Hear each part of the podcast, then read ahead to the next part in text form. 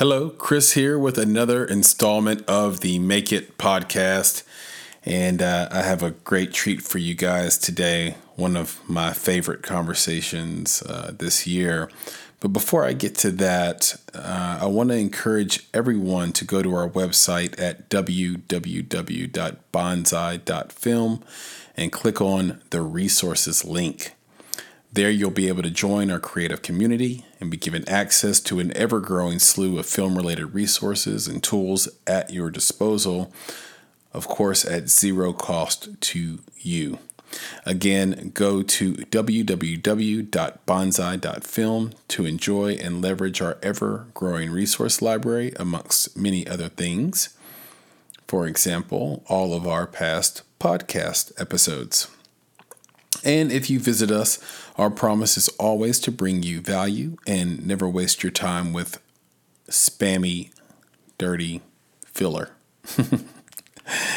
and now, on to today's guest, actor and director Chris Green. Chris was raised in Yonkers, New York, living between two homes at a young age after his parents separated.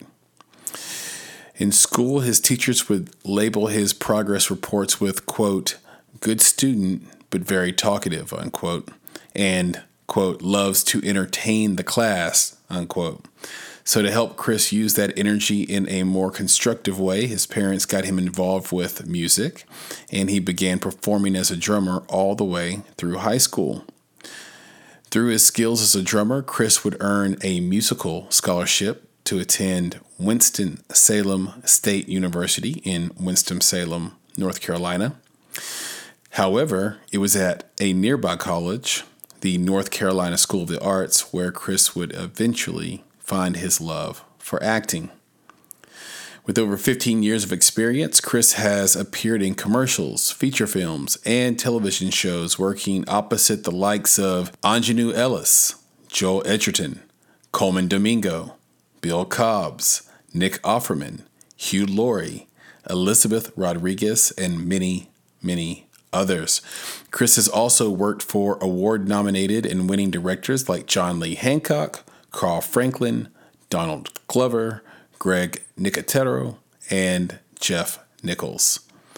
Chris' experience as a director spans seven years under his production company, Detour Entertainment LLC, where he is working to help new actors and filmmakers reach higher levels of success in the entertainment industry. Aside from acting and spending time with his daughter Zoe, who is also taking to acting. He coaches other actors on the importance of having a confident and educated lifestyle within the industry through his company LOAA, which is an acronym for Life of an Actor. So, without further ado, I give you the only other guy I know besides me that was named after the sexy, beefy Christopher Reeve. Actor and director Chris Green.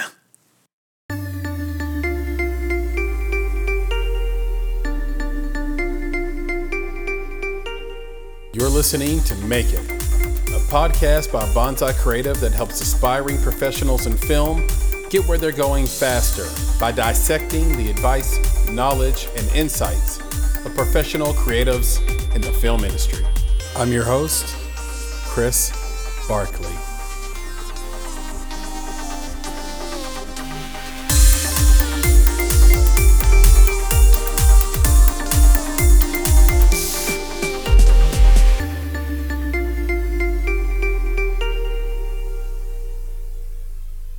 What's up? What's going on? This is Chris Green here, uh, actor, director, and uh, you may have caught me from you know uh, such shows as you know Atlanta, Outcast, Walking Dead, uh, movies Birth of a Nation, Loving, uh, you know The Founder, you know just a bunch of stuff. Kind of you know they all blend after a while, and uh, yeah, I'm really really really excited. You know, get my own content out there, working on some things. Going to be directing a few things coming up. Got a few episodes of uh, some shows I can't really name right now, but they're going to be on your TV screens definitely coming this spring and I'm really really excited to to be on today and, and chatting it up. So, thank you very much. And and look, yeah, the pleasure is all our ours because uh, we just know how busy you, you are, how much you give back to this community of, of independent creatives, and, and always have um, through the various things that that you do, like Life of an Actor and um, and and actually uh, something I'll ask you about la- later called type assing or type casting. yes, exactly. type cast with the with the emphasis on ass. Yeah. Um, just just cool stuff that you do like that. So uh, thank you so much for joining, and uh, let's hop right in. I I know that you started um, with with the film Chicks 101 as as sort of a featured extra and that was that was the beginning for you that sort of launched this passion for you. But take me back to growing up in and take us back to growing up in Yonkers and and sort of when you first knew that you were going to have a life of performance. Um yeah it was it was you know i mean new york is just a a, a the state as a whole and the city obviously you know it's funny you talk to you know new yorkers are so it's so big people don't realize you know um, you know you have the city obviously in the boroughs and then where i grew up in, in mount vernon and yonkers which is you know some new yorkers consider it upstate but it's really not that upstate which is hilarious to me um, you know mount vernon is walking distance literally where you know my pop's crib was to the bronx and you know yonkers is just a hop skipping away to, to the city really so uh, you know, it's, this, the energy in New York is just great. You know, it's a hustle constantly. It's you know people wanting to to do their own and create their own and make their own way. So uh, even as a kid you know i was always around creative creative energy. Um, my dad loved movies and music. You know my mom was uh, really big on music as well. So you know that kind of was there and that's why i started out was on the musical end. You know i learned how to play drums you know when i was like seven or eight. And just continue to stay with through, through that and that just got me comfortable being in front of people, performing in front of people. Uh, even though I wasn't necessarily acting, it was still just being in front of groups of people with the band. And drummers usually get solos and stuff. So it, you know, I, I never really was shy about being in front of a group of people. Did, did your mom and dad do music or movies professionally at all? No. Um, eh, you know, I think my sister uh, Yolanda was the, you know, she, my mother got her involved in dance. Um, and then my brother, Rob, uh, he DJ'd a little bit, you know, uh, when they were, you know, obviously when they were younger. Mm-hmm. Uh, but I don't, as far as I know, um, I'm really the only one that kind of pursued it as heavily as far as the creative arts uh, to this level. You know, everybody else kind of, you know, family members that served in the military or, you know, they went the, you know, the, the hospitality route or business route. But, um, you know, that was also back then in a time, you know, you know, 80s, 90s, where it was, you know, the thing was to get a get a nine to five, take care of your family, that sort of thing. So it was one of those, you know, kind of like hoop dreams or pipe dreams, as they say, where, you know, if you didn't get on at a young age, you know, you probably weren't getting on. And I was, you know, I, I started pursuing this obviously way later in life in, in college, but it was just something I always was interested in, kind of as a kid, but I never really, um, I never really thought to take it to a serious level because again, I didn't have family members that were active in it that I had access to or that I knew about. So I was really kind of the first one to go. All right, let me see if I can make a, a living out of this. You know. Yeah, it's a really great point because you know I fell in love with music because my mom would play all this great soul and, and Motown music uh, while we did chores. So you know, yeah, we, exactly. We would, exactly. we would always have to do chores. She would she'd play those records, and those records would be the soundtrack to your life, and they would um, they would sort of illuminate and, and enrich these sort of otherwise boring, mundane, banal sort of things like like cleaning a tub uh, and I could never clean my mom's tub well enough for her satisfaction. I, I never, I never could get it white enough, Chris. Like it was, it was like do it again. Um, but as long as she had something playing in the background there, it was a little bit more pleasurable. And you kind of fell in love, and you started, you started to understand why songs worked and didn't, why melodies worked and didn't. And the same thing was true of film, just that love of story. And um, I, you know, I got that from a lot from my mom, where where that that charisma that she had um, turned into performance for me. But who you know and is your family doing it professionally is an incredible edge. And if you don't have it, it, it will be it will be a different journey from you for you. But but you got drumming young, and you got so good at it that you got a scholarship, right, to college. Uh, correct. Yeah, I got a musical scholarship to attend uh, Winston Salem State University in Winston Salem, North Carolina, and it was, um, you know, I, I, honestly wasn't really, you know, of course I, I, graduated high school and had good grades, but I was never really a school guy. Like I hated school pretty much after sophomore year high school. boring. I just come in for the sports and band, and that's pretty much why I'm in school, and and the girls obviously. But you know, it was it was like I, I you know, I was one of those guys who was always talking in class um, and and cutting up and, and being a clown because it was it was just like I just it just didn't hold my attention. I was like, why do I need to know some of this stuff like you know meaningless dates, which we kind of find out later aren't very accurate. You know, cl- clearly, you know, like Columbia did discover this and So I'm like, why am I learning all this stuff that's not going to apply to what I'm doing? You know, let me get my my English credit, my math credit, and keep it moving. And you know. Uh, so in the scholarship, you know, I had to go, you know, audition. Obviously, is audition process really, you know, for scholarship when it comes to the arts. And when I got it, I was like, I guess I'll try the college thing out, whatever, you know, um, which led to you know be becoming an actor. So I'm glad that I went. Uh, but you know, but really, but but, but how did how did that happen though, Chris? So so how did going to school to be a musician somehow transcend into uh, wanting to be an actor? Well, North Carolina School of the Arts, which is a, um, you know, obviously a performing arts college, but it's, it's, you know, at the time it was ranked top five in the country uh, when I went in, you know, early early 2000s. Uh, and it's still ranked up there in the top 10 for sure. Um, they turned out some great, great, great actors for stage, film, and TV. Uh, excuse me. they, you know, they were literally probably five minutes from you know, the college that I went to, uh, the HBCU I went to in Winston-Salem State. So uh, I linked up with a, a guy there, Jordan, and somehow, I don't know how we wound up linking up. Uh, we met on, on Winston-Salem State campus, I think. And he was like, yo, man, you know, you should try doing the acting thing. Like, you got a good look. They're looking for extras for this thesis film, which happened to be Chicks 101. Uh, mm-hmm. you know, and it's like, well, you know, why don't you? I, I go to school, at School of the Arts, I right over there. Like, why don't you come through and and I was like, I, right, you know, um,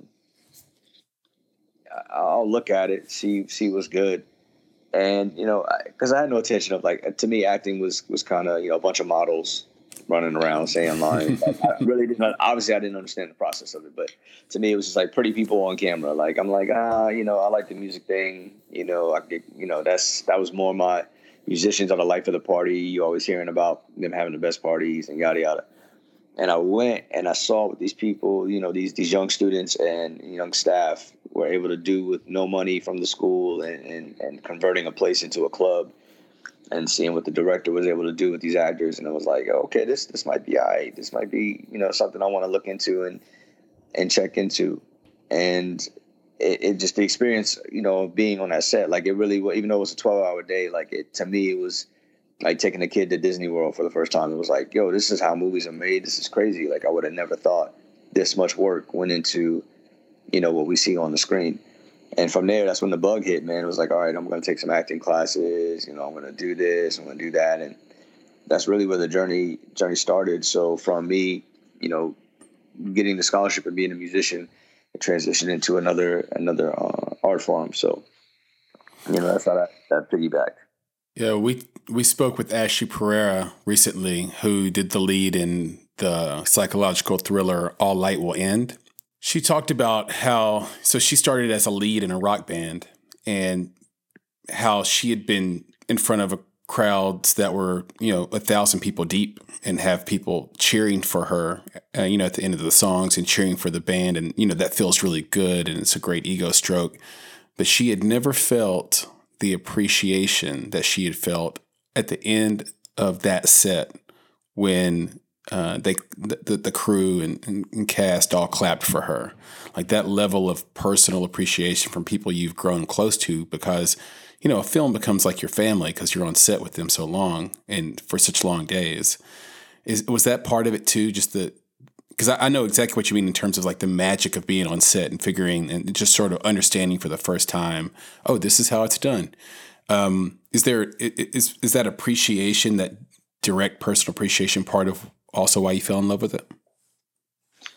Yeah, I mean it's it's it's it's intimacy. You know, um, you know, there's a saying that you know goes around in the acting community, like actors, you know, and a lot of people would be shocked. A lot of actors are introverts. You know, you would never know it because of what we have to do. You know, there, there, this phrase of, you know, being being open publicly or being private in public. You know, mm. um, you know that thing where we have to wear our emotions on our sleeves publicly, and you know do things that you know you would normally go a normal person, you know, would go or a sane person because actors are insane pretty much or any filmmaker but a sane person would you know go in their bathroom and if they had a bad day and, and cry or if they're at the office they would go in the bathroom and cry it out and then fix themselves and come out like nothing happened. And that's that's stuff that we have to do on a regular when we're doing these takes because we're telling the stories of this is how you know this person felt or this is what this person does. And i think that's what gets people to come to the movies or watch tv or whatever because we're we're holding up a mirror and saying this is what you know you look like we see you. This is what you look like. Uh, mm-hmm. and and and you know though you think nobody notices people notice. And hopefully it encourages them to talk to someone or encourages them to chase a dream or encourages them to confront a fear. And so when you get that appreciation at the end of a set you know like say you do become family. It's great when you know people that have watched these same scenes over and over and over again or know what the script is continue to show you love and and and and applaud your your effort as as an actor. And uh, even with you know even with Wild Man, that was great because you know it was you know we all knew how much you know how tight the schedule was, how tight the budget was, but we all knew like okay, this is when it's done, we're gonna give people that nostalgic feeling, and then to see you know when we're screening the film, you know, to see the love that we all got, you know, and I'm sure you felt it too. It was, it was, it was great. It was nice for the audience, you know, a nice intimate audience to, to appreciate that, but then also to see each other again and remind each other of, of how great it was to, to get that love, you know, when, when Ted killed it or, you know, we would do something, you know, funny and, and, you know, Jack, Jackie and Steph were, were appreciative and happy about it. So it was, it was it was all it was all good, and you get that feeling every time on set when it is a nice positive vibe. Because uh, you know, unfortunately, like any workplace, you have sometimes you get on there, you just have negative energy, and you got to kind of get away from it. But it that feels a lot better than per se, you know, performing in front of a football stadium in front of thousands of people, and you know, you know, we're doing a drum solo or something, and people clapping is cool, but that that's just the energy in the stadium. Like people mm-hmm. are going to do it anyway. But when you're on an intimate set, it's people don't necessarily have to have that energy. It's it's more you affect them directly because of how close proximity you are, and it just feels good, man. It's just it's really a high. That's the thing, you know. If you talk to any actor, it's like we we know we killed an audition or killed a performance, and the casting director, the director, the audience, whoever gives that clap when they're supposed to clap, laugh when they're supposed to, cry when they're supposed to. It's, it's a high better than any drug on the planet, man. Because it's just like, all right, cool. I you know I did it. Like this is what I was supposed to do, and it happened. Right. And that euphoria is real because I think everybody that's around a particular performance on set knows that, okay, as long as it comes out of the edit the right way in post, yes. that scene is going to crush. And I, I, remember, and you spoke about Wild Man. And, and by the way, Jackie, I've, I've she's might be the most detailed oriented uh, director I've, I've been around. Um, uh, she so she she does um, a really good job of, of the fine details. Mm-hmm. Um, but I remember that that scene at the end of, of, Wild Man with Ted and, and George. And what what the the viewer might not realize is is that even though Ted is in this sleeveless tank top, it's 44 degrees outside. Uh, the sun yeah. is the sun has gone down. Um, and this is the 17th take. And he is really pushing you know George on the ground. you know he which is who is a child, right? So he's really pushing him on the ground in the cold over and over and over and yelling right in his face. And uh, on that last take, I remember just getting goosebumps because I was like, "That's the one. We got it. That that's the one we want to have." And I knew it was going to be a great scene, and, and it played out um, in the theaters as well. It really was a was a mood turner uh, for the audiences that that got to see it uh, during its festival run. So yeah, I'm I'm right there with you uh, on that. You you are a, a, a, teacher of, of this craft as well, a highly mm-hmm. appreciated one at that. Um, you started as an extra uh, in in this movie Chick. I think it's Chicks 101, but you stood but but you stood out.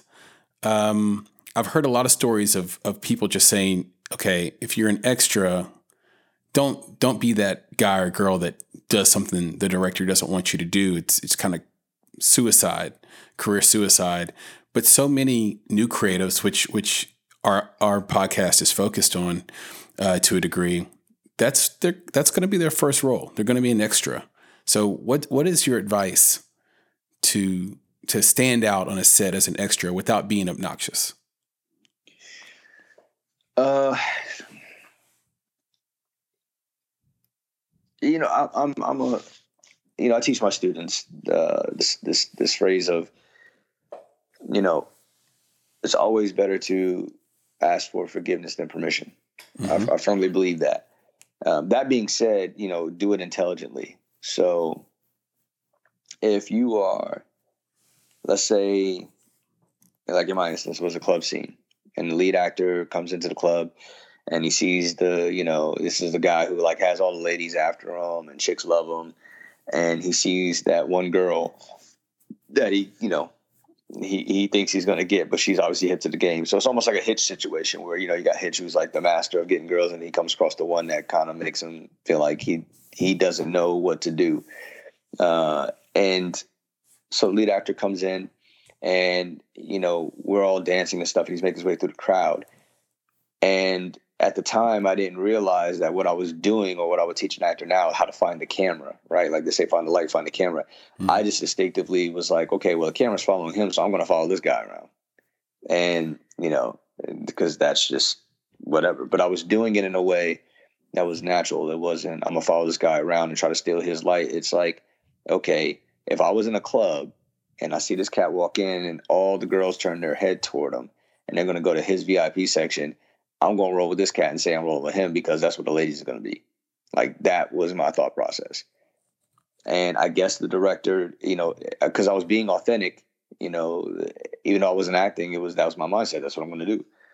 The director saw that, you know, and he was like, "Hey, man, you know, you got on some flashy shoes and you know, this and that, you know, because I, I went dressed like I'm going to a club. Like, you know, you know, I'm not just going to go in there and dress regular. Like, I'm going to try to get some attention. And especially, you know, a young guy in college is like, I, I'm living that club life. Like, I do this every weekend. Mm-hmm. So I'm going to go and and and stand out, you know, as far as you know what I'm wearing. And he liked it, and he pulled me aside and he said, "All right, you know, here's what I'm going to do. I'm going to push post you up at the bar. When the guy comes through, you know, he's going to try to holler at the girl. She's going to ditch him, and you're going to you know, look at them like, damn, crash and burn kind of deal. Don't say anything, but just, you know, and of course I, you know, I say something. Director say, hey man, I don't need you to say anything. Just kind of, but again, this is, you know, kind of the first set that I'm on of, of this caliber. And, you know, it, it really is just about, you know, being honest, but also following direction. You know, director specifically wanted me to do something. I took it, understood it, did it. And that's that, you know, it happened to make, make it in. Now that doesn't necessarily mean you know, you become a superstar after that, of course. But for any actors who are just starting out or thinking about getting into the the, the industry, well, you know, as far as film and TV, stage is obviously different. As far as film and TV, you know, if you haven't started training yet or been looking into that and you've been pulled onto a set, the simplest thing is just to watch. That's your best friend is just to watch and observe, watch how the camera's moving, watch what's going on, keep your mouth shut, don't talk, you know, just watch. And if you watch and learn, you, know, you watch and observe, you actually learn a lot more. And then you can now maneuver and go, okay, cool. The camera is going to be over in this section. So if I kind of just while I'm dancing, take two steps back and just be over the lead actor's, you know, left shoulder, you'll see my profile. I might be blurry, but you know, I can pause it and say, hey, that's me. Mm-hmm. You know, and, and watching that because I, I, think I noticed a lot of background. You know, we just had that on a production, the television show I just worked on. We had a club scene, and a lot of the actors were turning their backs to the camera and all that, and they were living in the moment of dancing, which I love. That was great. But then you had some actors who were trying to look into the camera and they don't realize the cameraman is not stupid. You know, they, this is their job professionally. They do that. So the moment they see you spike what they call spiking the camera, he's going to turn the camera away from you. And if you keep trying to move in, the second AD is going to come up, or the first AD even is going to come up, and they're to go, "Hey man, I want you to come over here by the bar." And stand. They're to move you because they they see this in the monitor. They're not dumb. They see you doing that. So stop trying to steal the light. You know, just watch. And if you're observant, you can get slick enough to where I can position myself and open myself up and get caught just a little bit. And you know, then at that point, it's kind of luck that has to be on your side too. You know, maybe the director likes what you're wearing, or likes how you winked. You know, at the lead guy, if he's interacting with you, he or she is interacting with you.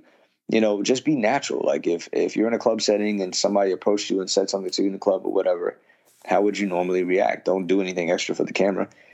Just be yourself, and that typically will honestly have you stand out more so than anybody else who's trying to act the part. That's, I think that's sage advice. It's this idea of walking to the line without without crossing it. Yeah, and then learning because no, um, no part is too small. You always have an opportunity to stand out. Um, never forget that like John Cho's like entire career started as a bit part where he wants to, you know, fuck Stifler's mom yep. in American Pie. He was yep. just a kid at a party who really, really stood out and really got laughs in just a couple of lines. Yeah, Jonah Hill, super bad. You know, this guy come in, he's trying to buy some pimp fish shoes.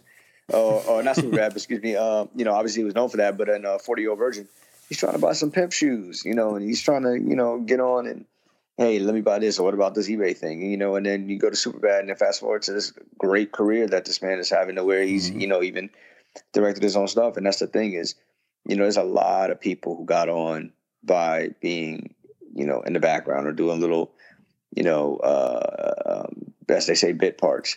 But as you said, I don't believe it's small parts. It's uh, I don't even think they're small actors. I think they're you have you know puzzle pieces, and that's how I look at it. I'm like every puzzle piece is important. You know, if you're putting a puzzle together of a dog sitting in the grass and a tree is in the background, you know, if you frame that and that little tree in the background, it may be a little dot. That puzzle piece may be a small dot. But if you leave that piece out, when somebody looks at the picture, they're not going to look at this beautiful picture of this dog and blah, blah, blah. They're going to go, you're missing a puzzle piece. Mm-hmm. And that's exactly what it is. So if your background don't feel like you're insignificant, you know, just know, just know what part of the picture that you are. You know, mm-hmm. if you're just the tree, don't try to be the tree and the river and the dog's ear. Just be the tree. That's all you got to do is just just be that, and and you will complete the bigger picture. And even if you don't get the shine and accolades, because here's the thing, guys, you know, for those who are listening, uh, I honestly believe that the issue is a lot of people, especially in, in acting schools, are not taught you know that not everybody's going to be the superstar. The lead is the lead for a reason. They carry the bulk of the weight. It's just like being a captain on the team you know, when the Patriots go to the Super Bowl, by the way, I'm a New York guy. I'm a New York fan. I love New York. I hate the Patriots. I'm putting out there. I don't care if Tom Brady listens or any fans. I don't like you guys. That's just a New York Boston thing. But I'm using this as an example because obviously he's regarded as one of the greatest quarterbacks of all time, which, you know, if you take away some of the cheating stuff, he is. But anyway, um, I had to throw that jab in there, you know. Uh, but for you know, all seriousness, like Tom Brady, you know, he's you know, his story is great from where he evolved from. But you got to look at, you know, when the Patriots win the Super Bowl, for say, or whatever, that he gets, the, you know, even even if he didn't do, he didn't score the most touchdowns, whatever, he's probably going to be a lock for the MVP, or he's definitely going to get the last interview after the coach. You know, Tom, how's it feel to be considered a great coach? You know, and everybody else, they don't interview the offensive linemen and all these other people who protected this man so he could throw the passes. So you know, it, it's it's one of those things to where you may not get the shine and the glory, but understand that you contribute. If it wasn't for those offensive linemen, Tom Brady wouldn't have a Super Bowl ring because he mm-hmm. needs people to protect him and throw the ball. It wasn't for his receivers, wasn't for the offensive coordinators on the on the sideline, yada yada yada. So it's the same thing with the film industry. You know, you may be in a film with Johnny Depp and he may be getting all the interviews and the praise, but understand that that pirate scene, pirate ship scene wouldn't have been the same if you had no background. You know, it wouldn't have been the same, you know, in this football stadium movie if, if Tom Hardy, you know, for Dark Knight Rises didn't have everybody to talk to. So understand that you're part of the, the the bigger picture, but don't try to be more than what it is. You know, your time will come. You know, just keep going at it, keep going at it, and maybe you get the superstar status, maybe you don't. But every actor eventually gets to be a lead in some point or another. The more you work. Mm-hmm. Very, very good. Um, are are you ready for me to uh, potentially blow your mind? Sure, absolutely. So me and you have some interesting similarities uh, that that I was right. one of which is unbelievable. Like so, I'm just I'm kind of selling it a little hard here because I I found it to be extremely unlikely. But I'll I'll go down the list for you. You are a great bowler, and I was a championship child bowler. Um, nice. So we both bowl. Kingpin, huh? Mm-hmm. Uh, you became an uncle at the age of four. I became an uncle at the age of eight. Wow and um, we were both named after Christopher Reeve. Very nice. That's not, awesome. imagine the impact this man has had. That's and that's you know what he was a great you know the one thing I like about him as I as I got older and my mom told me a story of how you know I was after him and I did more research into him and his foundation you know after his accident and all things the one thing I, I, think, if anything, he became more of Superman after his accident because that could have easily, you know, literally, obviously he was crippled, but figuratively, that could have crippled this man's life as far as mentally. Like, he could have been like, I'm just, I'm in a wheelchair, I'm useless. Like, nobody, you know, people have to take care of me, I can't do anything. Mm-hmm. You know, he still was acting after he was in the wheelchair. He popped up here and there. And it was it was one of those things where he he became a symbol of of you know of strength the where it's like you, you, as long as your mind is functioning you can do you can still do whatever you want to do. You know it may not be in the same capacity as how you imagine but it does, like acting wise i'm pretty sure he would have liked to have you know been walking around or running or doing whatever you know acting but he still found a way to act. He, he can still act and being in the chair he was still able to speak and he was able to, to get it done. You know, his foundation affected a lot of people. And, and to me, I, I used to hate when I would hear my name because obviously, you know, and I'm sure you know that it's like, you know, when your, your parents, when I heard Christopher, that just knew like either the belt was coming out or I was in serious trouble because, mm-hmm. you know, they used the full name. But as I got older and realized what this man was able to do, you know, especially as, you know, a well known person and celebrity, because the interesting thing about it was I read an article and he said, you know, when they interviewed him about actors in politics, because I don't know if you remember, he did a commercial. I think some years, it might have been like three or four years before he died, and it was uh, he got a lot of flack for it because in the commercial you see him stand up and start mm-hmm. to walk across the stage like mm-hmm. with with you know some um, crutches or whatever. And they got a lot, of course, it was CG, obviously, and they got a lot of flack because they were saying you're giving false hope to people. And he was like, I'm not giving false hope. Like I'm, we're my foundation is working with doctors and companies that potentially feel like we can do spinal repair, like that's beyond damage, to get people to where with assistance they can at least walk again, mm-hmm. or if anything, you know, get sensation in their limbs. And you know, they interviewed him about politics and whatnot, and he was saying, you know, as an actor, actor's job is to stay away from that.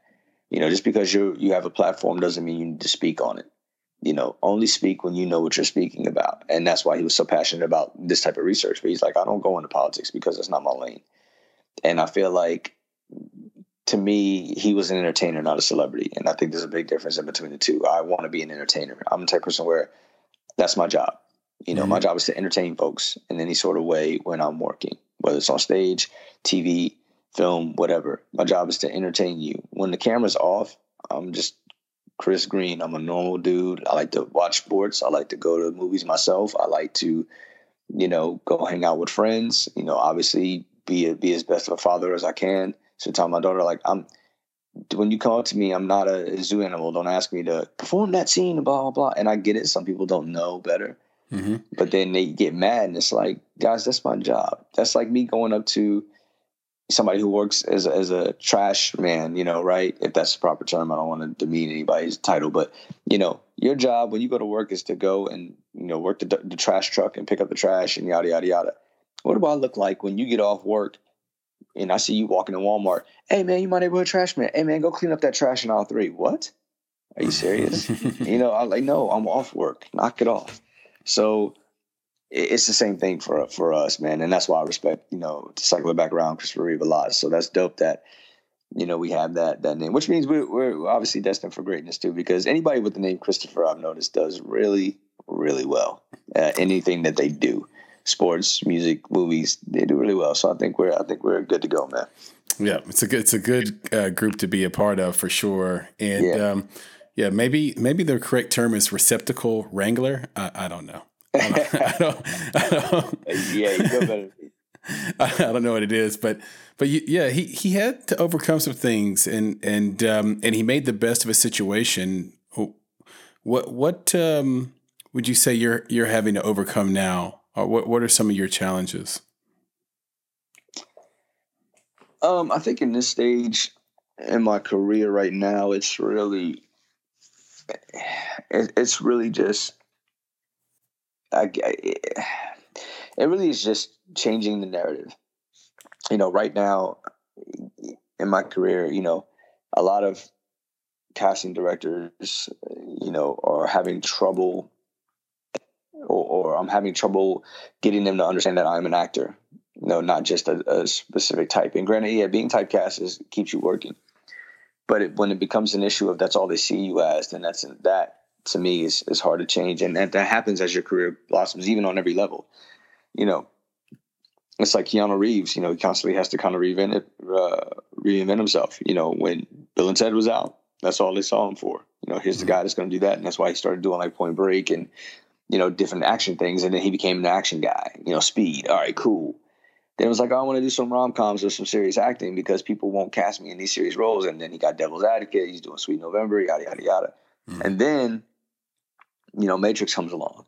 And it's just like, you couldn't tell anybody. Keanu Reeves could have done, could have shaved his head and done a commercial.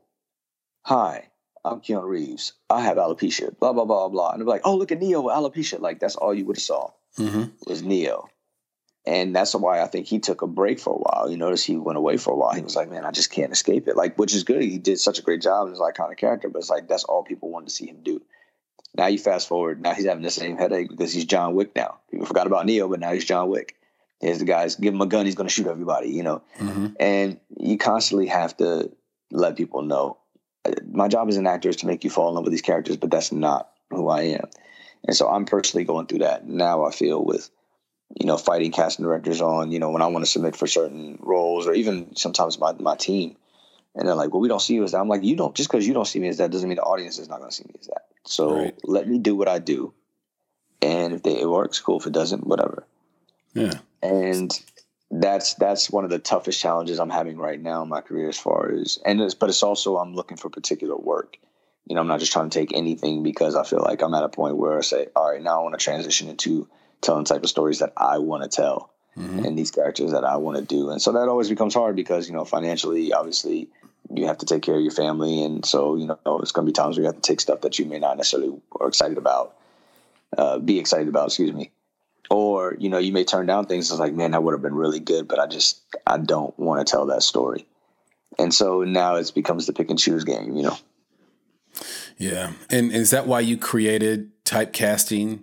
Uh, the little short vignettes. They're they're really funny. They're little short, quick little vignettes and they get their point across really well, um, even though they're just a couple seconds long each. What what was the idea? What was the spirit behind creating that?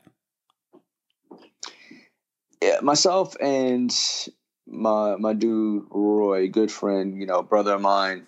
You know, we've we've known each other now for almost ten years. I think. Man, it's going by quick. But Roy Williams Jr. Um, always showing him love.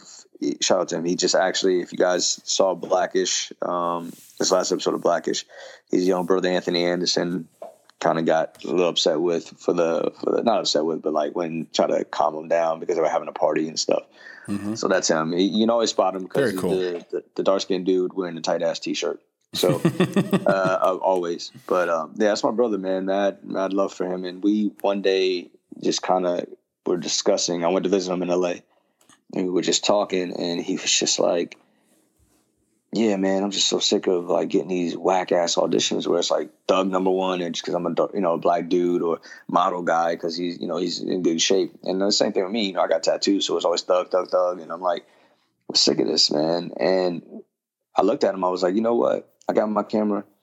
Let's just shoot a little skit or something that we were going to put up on the gram or Twitter. Where I was like, let's just do this. You know, we're going to do our own thing. You know. And we came up with this skit really quick you know, and I, you know, I set up all the angles and, you know, I directed it and it was like, all right, this is what I want you to do. And we put the first episode up and, it, and people liked it. I mean, we didn't get a shit ton of views, but people just, I always get comments on it. And it was just, you know, mostly from people. I made it for people in the industry, particularly actors. Mm-hmm. And then him and I just started crafting it. We're like, you know what, we're gonna we're gonna make an office type, you know, production. You know, where it's like, you know, this is what goes on in industry, like a Mad Men kind of thing and it's particular to our industry, but hopefully other people get it. And we're to talk about how this casting process, how like arduous and, and annoying this this casting process can be on both sides. So it's not like we're just bagging on casting directors because I do I have episodes that are out and we're putting out some more. And it's available on YouTube uh, as far as the trailers, Vimeo on demand. We have it. I'm about to get it up on Amazon, and we're telling it from both sides because casting directors go through a lot of shit too with actors. You know, mm-hmm. coming in unprepared and not being ready. So it's don't get it twisted. I'm not just bagging on them. And so we were sitting there, and I came up with the name, and he was like, "Yeah, I like that. That's dope." And then the emphasis of typecasting, it's a double meaning. You know, I always do things with double meanings. Obviously, typecasting meaning you know actors are always getting cast as a specific type based on how we look, and our our skills sometimes don't matter.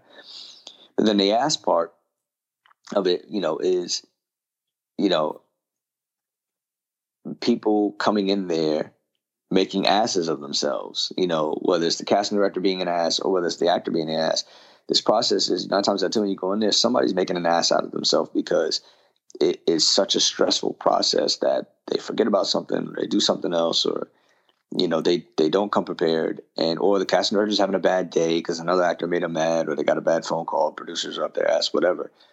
And so this process sometimes can be the most rewarding and most fun, but most of the time it's it's a pain in the ass, mm-hmm. and that's what they ask. It really is. It's not something that actors like. I rarely run into actors, especially when we've been in the game for a minute. You know, any actor has been in the game for a while. I rarely run into actors where they're like, "Man, I'm so excited for this audition." It's stressful. Mm-hmm. like, man, I don't want to do this shit. I hate it. It's stupid. Why are they doing that? Look at my demo reel. Look at my resume you know, or have me read with another actor and not your assistant who may not be an actor and they just do accounting so they're not reading well. It's like it's so many things that go wrong with it opposed to things that go right with it. So, you know, that's the whole emphasis of typecasting is just to kind of poke fun at it and, you know, maybe make it a little less strenuous, you know what I mean? You know, not not so other actors can watch it and go, Yeah, I've been there and you know what, I'm not gonna let it stress me. I'm just gonna you know what, that's what it is. I'm just gonna go and do my thing and leave. So really through through comedy we wanna kinda motivate and empower other actors and even casting directors to a point where it's like, okay, let's not not let it be that stressful. You know, what I mean, it's supposed to be a creative, fun thing, and it's become more of a business transaction. And of course, those can be, you know, annoying. So that's really what what it is behind that. What, do you, what do you believe? You know, on that note, that you know, what do you believe can improve the process on both sides, on the audition side and on the from the casting director's side? How, how can we improve the process? for me personally, I think it's respect. I mean, I, I, and don't get it twisted. You know, I, I know obviously through working a lot of casting directors, I have contacts to them directly, and I may not agree with a lot of them, but I also don't take it personally because it's it's business. Um, you know, unless I feel disrespected, and at that point, I make it known.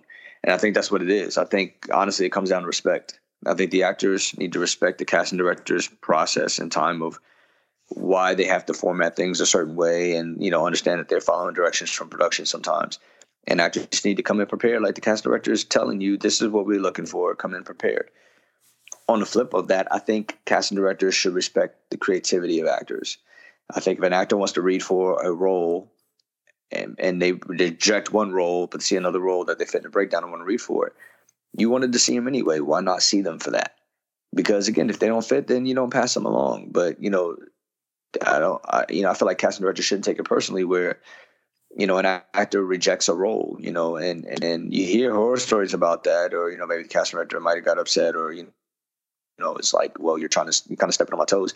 It's not that. It's just that I don't want to read for waiter number one when you know Jack, the the the consistent patron of the diner, is the same exact breakdown and more of a story to tell. And I'm like, okay, I fit both of these guys. Of course, I want to read for for Jack because he has a bigger story to tell. And you know, it's about progression for my career. I don't want to stay doing under fives all day or these one liners all day. It's like, you know, my job is to progress. If I want to do this as a career, don't get it twisted. There's actors out there who are hobbyists who just want to be on screen, so they'll do that. If that's the case. I'd rather decline my spot and let this other actor go and audition than, you know, me waste your time and my time. So I now, think it's a respecting on both ends, you know. Of course. Now you mentioned some. You said under fives. Will you explain to everyone what you mean by that? Yeah. So so the industry term under five, which doesn't really exist anymore, honestly. I mean, it's it's term is thrown around, but the way these shows and stuff are going now, at least from my experience. Again, again, I don't want to say anything on here today. People are like, "Oh, this is what Chris said," and it goes. You gotta understand. This is I, I have a lot of experience. This is from my experience and the dealings I've had. Every actor might tell you something different, but for me, seeing the transition of under fives were a big thing. Where it's if you basically had under five lines you know that's what that was considered you were still a co-star on a tv show or a day player on a movie but you were not you were going to work one day pretty much mm-hmm. that's what it was gotcha. you know basically we weren't going to be up there multiple days now you know co-star roles can vary from one line which is under five all the way up to two or three paragraphs it just depends on the production it depends on you know the you know how important the role is into telling the story so you know that term is kind of like I don't hear it as often as I used to five years ago, you know, whatever. So, but that's what that is, is where you have under five lines as a performer. And and so you pretty much know you're only going to be there for like a day. Your character's there to move exposition or to deliver a message, and then get up out of there. You know, um, so you're still important to the story, but you're not, you know, you're not going to be like on the poster or anything like that. More than likely. Good deal. You you've worked with um, quite a, a list of, of names in your career uh, Joel Edgerton, um, Nick Offerman, Hugh Laurie, Elizabeth Rodriguez. Um, you've you've worked for a, a, great number of people too. Uh, you know, Donald Glover's in there, of course, uh, with with your roles with him and and working with him. Um, who who do you most admire and, and want to emulate um, your career after, and and what do they do from a skill standpoint or a performance standpoint that makes them stand apart?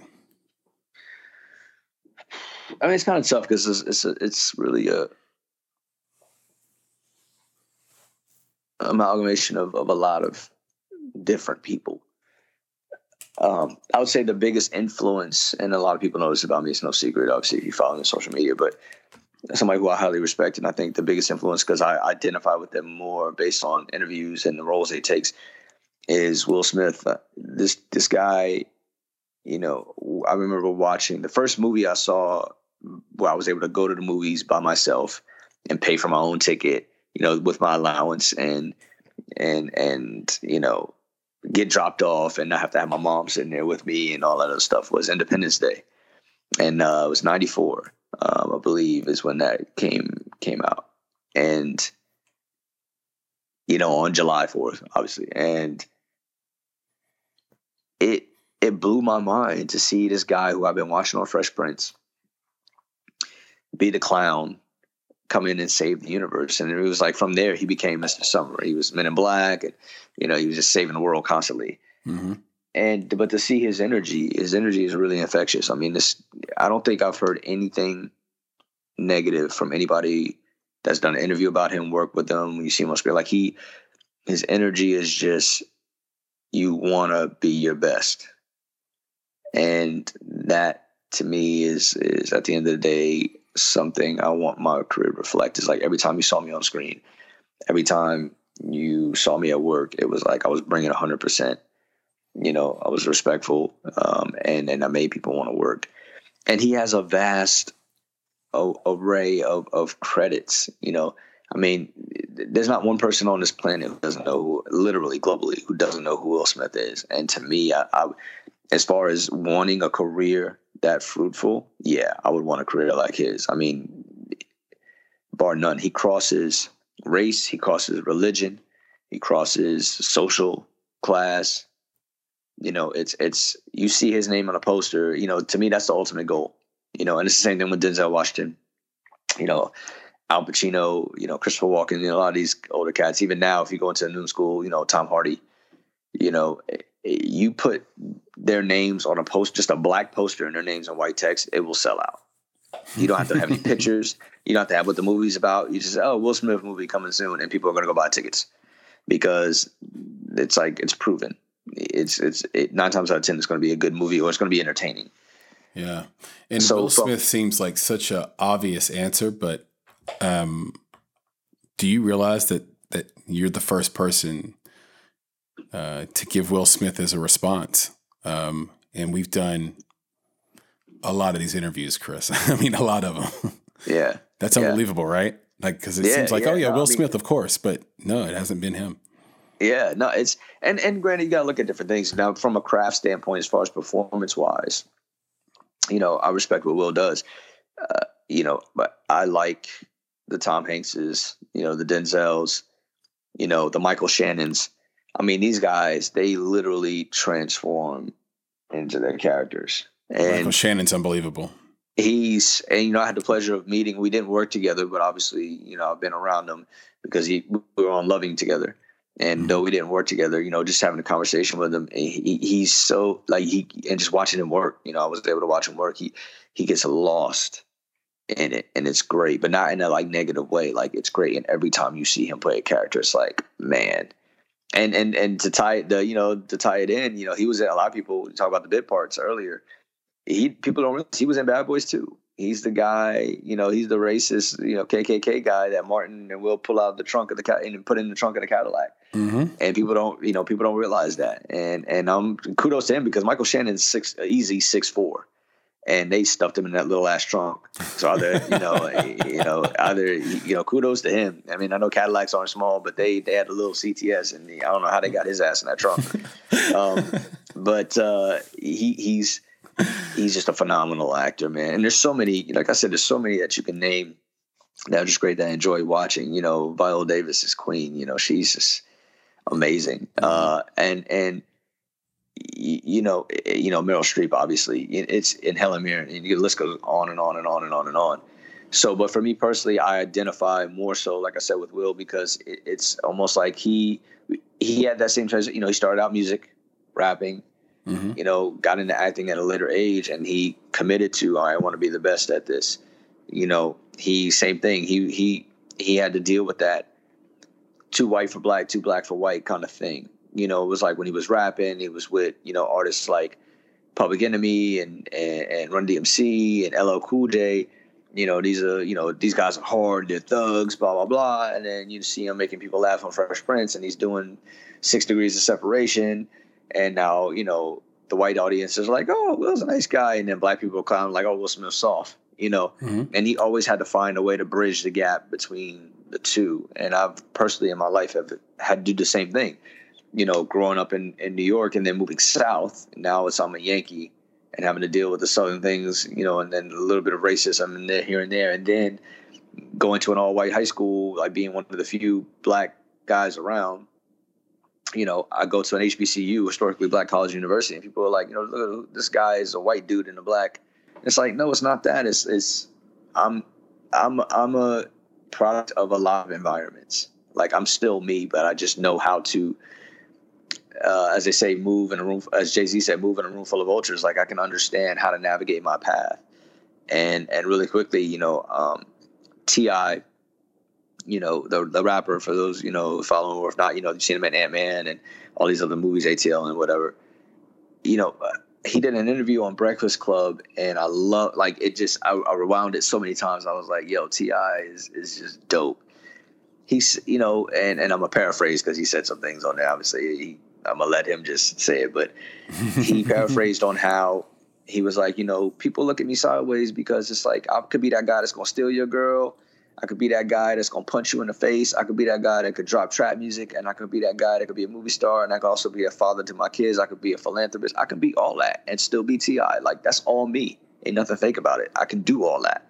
It depends on the mood that I'm in, and that's the thing with me is like why, with this industry, it's like why does somebody have to be one thing? Why do I have to be one thing to casting directors or to my agent or to fellow actors? Why can't I just be, oh, Chris Green can do this, he can do that, he can do this, and that's why I respect Will so much is because he found a way to block all that out and go, you know what, you guys can put me whatever you want, but after my name is said, the word great follows. And so you can put whatever about Will Smith is a great actor, he's a great basketball player, he's a great rapper, he's a great whatever, you know. It's, it's going to follow. Somebody's going to say I'm great at that because I know how to do it. And I'm like, yeah, that's that's kind of the lane I want to play in. So yeah, I had all new respect for T.I., and I'm not a big reality TV watcher, but I've always loved his music. But then watching him and how he interacts with his kids and his family on on that reality, and I know it's scripted to a degree, but but but a part of someone's personality you can't script. And um, I was like, oh, that's not who I thought I was going to see. And um, I, have become even a bigger fan because of that. And I, I just, for me, Will Smith is somebody who goes all in and and he has had to be a punching bag for for hip hop early. You know, people forget that MC Hammer was like was like a hard dude. Like like when he yeah. first came out, like people didn't view Hammer as the guy who went broke and wore hammer pants and danced. It was like he was a dude from Oakland that you didn't fuck with, and um and, and a dude that came up, you know, in his own right, selling records out of his trunk, and that was who was opposite until Vanilla Ice came out. He that was who was opposite of of, of Will Smith. Um, but if you want to see him really, really act, and he took such a big risk early in his career, he that Six Degrees of Separation. Go watch that movie. Uh, yeah. Uh, and and then tell me Will Smith wasn't all in because he that is a massive risk as your very first, you know, large supporting role. Yeah. Um, and an interesting thing about that, he did an interview and he he called you know, Denzel, um, and asked Denzel because you know Six Degrees Separation came out, you know, what late '80s, maybe '91 or something like that. You know, it was, yeah, it 90s. Was, it was yeah, yeah, it was it was like early to mid '90s, and he called he called um, Denzel when they found out about the kissing, you know, because Six Degrees also is from a play. Mm-hmm. A lot of people don't realize that too. Is it was a play, a stage play. And so he called Denzel, and, and apparently Denzel told him, you know, uh, and uh, to the recollection of the interview, Denzel basically told him, "Don't do that." Not because you know he's like you know from the art standpoint, cool, but he was like it'll it'll totally demolish your career if you do that as a black actor coming on the scene brand new. If you do a kissing scene like that, it's going to destroy your. It's going to make it real hard. Mm-hmm. And so Will, you know, and if you look at it, he's admitted this. If you go back and watch the movie and watch that angle, they shot that angle. He doesn't kiss him. He leans in. He cheats it basically. But if you look close enough, you can see they're like really far apart. If you mm, that's interesting. That. I'm gonna go back and look at that. I didn't realize. Yeah, that. if you look, and that's why I shot at that angle. Shot OTS of the guy, and Will leans in, and you know, and Will says to his to this day he regrets not doing it. He felt like you know he cheated the other actor. He cheated the the the crew and stuff, and it became more of an ego thing. But you know, you live and you learn. But it's it's it lets you know how different times were then because you know you fast forward what uh 10 12 years or so um you got brokeback mountain and mm-hmm. that changed the game you know the, but the, also, the zeitgeist at the time too chris i mean yeah. you, you, had magic johnson you had a lot of stuff going on um, in the black community around hiv awareness too yes yeah. Yes. Yes, and and you know, gangster, you know, gangster rap was you know starting to pop off, so a lot of homophobic stuff. Which again, I love. Yes. I mean, I love gangster rap, and that's just how you know language was in the in the hood. Jonah Hill was talking about that with his new film, you know, that he directed. He's like, you know, he had some gay, you know, producers and and and and crew members or whatever, and there's a scene in there where he's dropping, you know, the word, you know, actors dropping the word faggot all over the place, mm-hmm. and he wanted to cut the scene, and and uh, the producers pulled him to the side. I guess he said one of his producers pulled him to the side, who's you know um, a gay man, and he said, "Is that how everybody talked back then in the '90s?" And he's like, "Honestly, yeah, that's how like young kid, like you know we, you know, oh you being gay or you being a faggot, whatever, like that sort of thing happened. You know what I mean?" Mm-hmm. And he was like, "Well, don't cut it because now you're not being authentic." Mm-hmm. And I respect that. That you know, shout out to that producer. That because at the end of the day, again, we this you're talking about the mid '90s, like that's how what that's why you know nowadays I feel like people are so trying to be so PC, and it's like, okay, I get it to one point, but the fact of the matter is, this is where we come from. You know, whether you're talking about slavery, whether you're talking about racism, whether you're talking about um, feminism, whether you're talking about equality, you know, people are saying, you know, oh well, you know, it sucks as well. It's like, don't act like it didn't happen. How we change it is acknowledging the fact that it happened, and then we mm-hmm. can have the dialogue about it and then change it. When you act like it never happened, you're you're actually perpetuating the cycle because it's like, oh, well, this never happened. So now you're you're actually condoning, in my opinion, condoning the behavior. So, you know, as artists, I feel like we we got to be honest with that, man. Just like you have to be honest with your performance. You know, if I get a scene and I'm not too happy about, like me personally, and and and a lot of my friends know this, and I'm very like the word nigga just makes me it makes the hairs on my neck stand up, mm-hmm. and you know people, you know, I know it's used in everyday lingo, but to me, I'm one of those people that's like, I don't want to use it because then I don't want the excuse from anybody, white, Latin, Indian, whatever, black. Well, you say it, so why can't I say it? I just think right, it's same. Yeah, I just think it's it's just to me it, it why use the word knowing its history? Like it just doesn't make any any sense to me. It, it, it's one of those things where I'm open about having a conversation about it. But of course, as an actor, I'll get a script, and if I'm playing that role, and the guy says, I'm not gonna be like, uh, director, I don't say this. So no, if it's authentic to the character and I know that's the character, I'm gonna say it.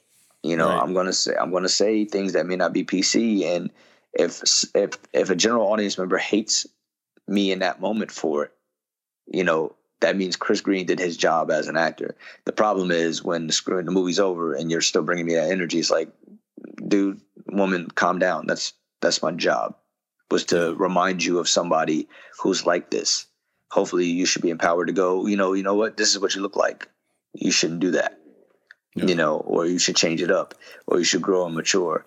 Not Chris Green is a racist, you know, or Chris Green is a is a womanizer. Or, you know, no, Chris Green is not. Chris Green is an actor. Chris Green's character, however, is is different. So I think people just I think there's a level of sensitivity in this in this in our world, not necessarily you know particularly in our country right now in the U.S., but in our world, there's a level of sensitivity that's at an all time high because people are afraid to have the conversation because you know you got guys out here saying reckless stuff like oh i looked at her and she's going to hashtag me too now and i'm going to get arrested it's like stop it that you're being ridiculous stop being stupid mm-hmm. but on the flip side you have some females who are taking it to an extreme to where yeah. I don't want you to to touch me because you know all men are. It's like okay, you know what? Go back in your cave and and just relax because it's it's it's just craziness on all sides, man. So uh, I feel like us as artists, to cycle it back, is our job is to make to make people realize the truth, but also give them the courage to either change the narrative or improve the narrative in a way that these conversations can be had. And I think we have the power to do that, whether you're dancers, musicians, actors, directors, any creative, we have the ability to do that because we have, we don't have that filter and we can put our out art out there and everybody's going to see it in a different way. But mm-hmm. hopefully they see it in a way that, that influences them to go and, and make a change, you know? Yeah. And I was recently on set for a music video that Logan Christopher was shooting. And, um, was talking with um, the singer Star Murphy, and she was talking about how it's really important that we give each other the free space to compliment one another, and and not yeah. let the PC time like because the world is already uh, hard enough as it is. Where where but but now we're in a place where if a man walks up to me, he's scared to give me a compliment. Uh, she, she didn't want to be in that world. And she didn't want to be in a world where she can't compliment a guy either without it being sexual. Um, and I think we all need to work towards that. Just just that kindness. Um, did, did, some of your uh, views um, in terms of the industry, in terms of the macro politics of the country, in terms of of finding your way, being a minority in entertainment, how how was that formed by you being a father? And how was it changed or informed by you being a father? Um, it, several several different ways. Honestly, man, it. You know, I think first and foremost, you know, having a child made me a better actor. You know, my daughter by far. You know, tell people she saved my life, which is a story for another time. But she literally um, did save my life. And and as far as a performer, I think. Well, well, tell us. Tell, now, now you've teased it, and I'm curious. How well, it's, how, it's how just, did she save your life? Do you mean yeah, that figuratively and, and, or literally? Um, both. And I think, you know, to, kind of wrap it up in a nutshell, it's just in that point in time, um, you know, I was just personally a lot of demons that I was battling. So, right. Um, finding out that I was having a child, you know, hey, you gotta get your shit together, man, because it ain't about you anymore. You know, mm-hmm. um, so it's, it's really basically kind of just that. But you know, in, in career wise, it made me it made me realize that I didn't have to keep my emotions locked away because you know you can't be that way to a child. Child, a child is like a sponge. Everybody knows that they absorb everything. So it's up to me to teach her it's okay to love, it's okay to laugh, it's okay to be sad, it's okay to whatever. And I can't do that if I'm not exercising that ability myself, you know. So, you know, that was the first thing that that kind of opened it up for me as far as finding out I was having a child and actually seeing her, you know, being born and and and being able to hold her and and and know that I had to protect this this little human. So allowing me to access my emotions, which made my performances better, my auditions better, you know, my my, my acting better. Uh, it also opened up my eyes in regards to to the racism. You know, I mean, I, I, I I'm pretty tough when it comes to that. I can experience, you know, you can bump the gums, you can say what you want. I'm pretty vicious too. I'll, I'll give it back to you 100. As long as you don't come put your hands on me, now we got a problem because I'll knuckle up in a heartbeat. Right. But you know, I'll give it. I'll just sit there and talk shit with you all day long. That doesn't bother me. Um, but and now it became okay how do i teach her how to deal with that and protect her because i'm not you know i'm not going to be in school with her when you know kids are making fun of her you know or you know someone tries to bully her or whatever the case may be which you know we all hope it doesn't happen but it's cool. Let's, let's keep it honest. Kids are vicious. We were all we've all we've either bullied somebody or been bullied. Like kids are just ruthless um, because they are. And you know they're they're trying to learn they're going to go with the crowd you know. Right you're socializing.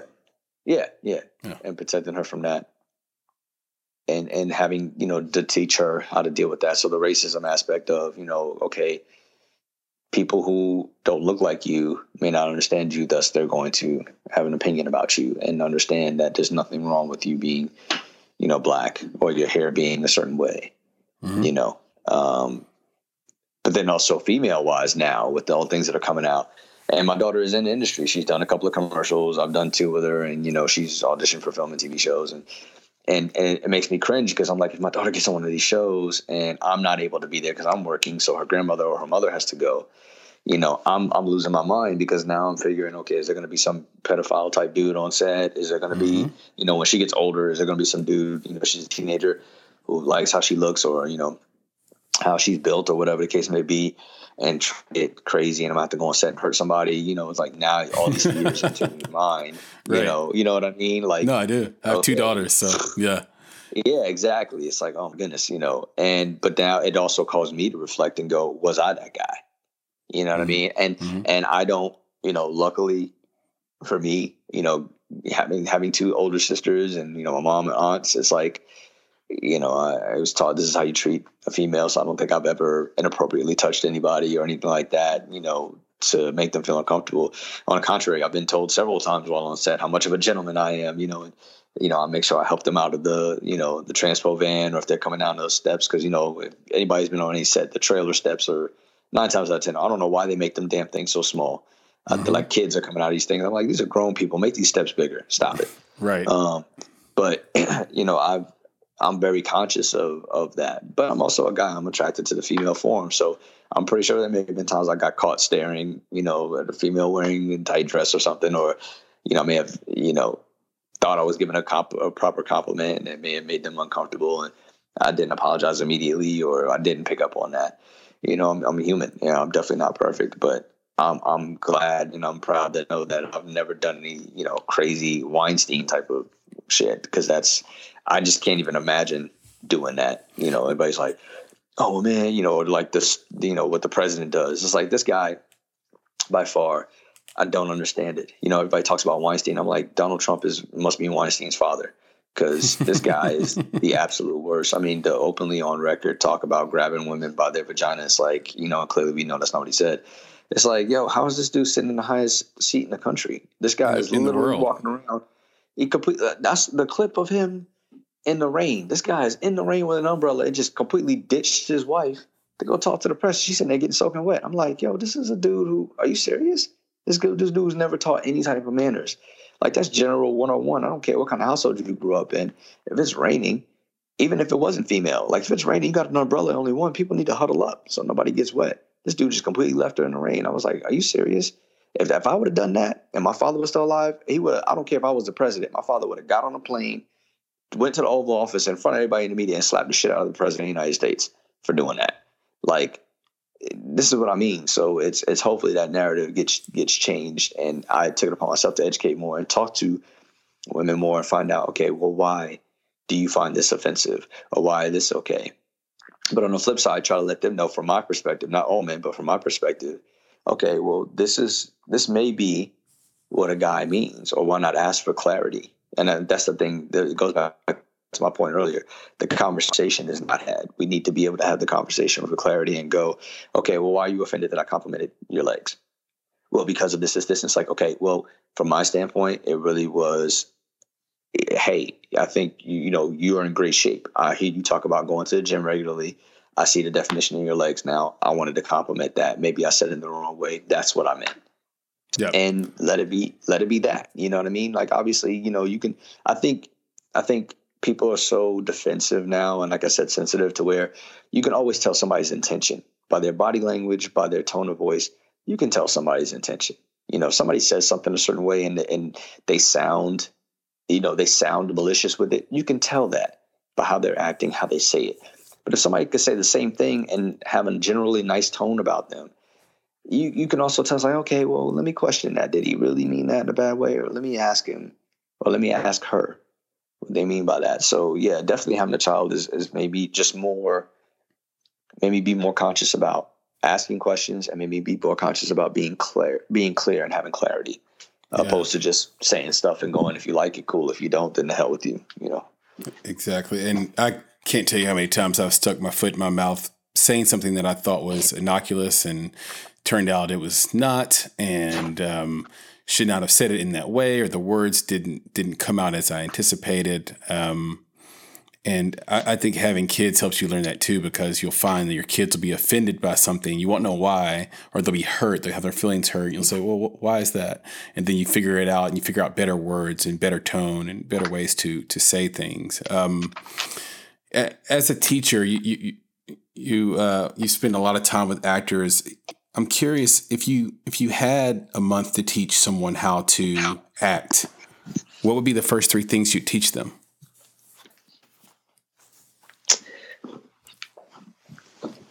Uh,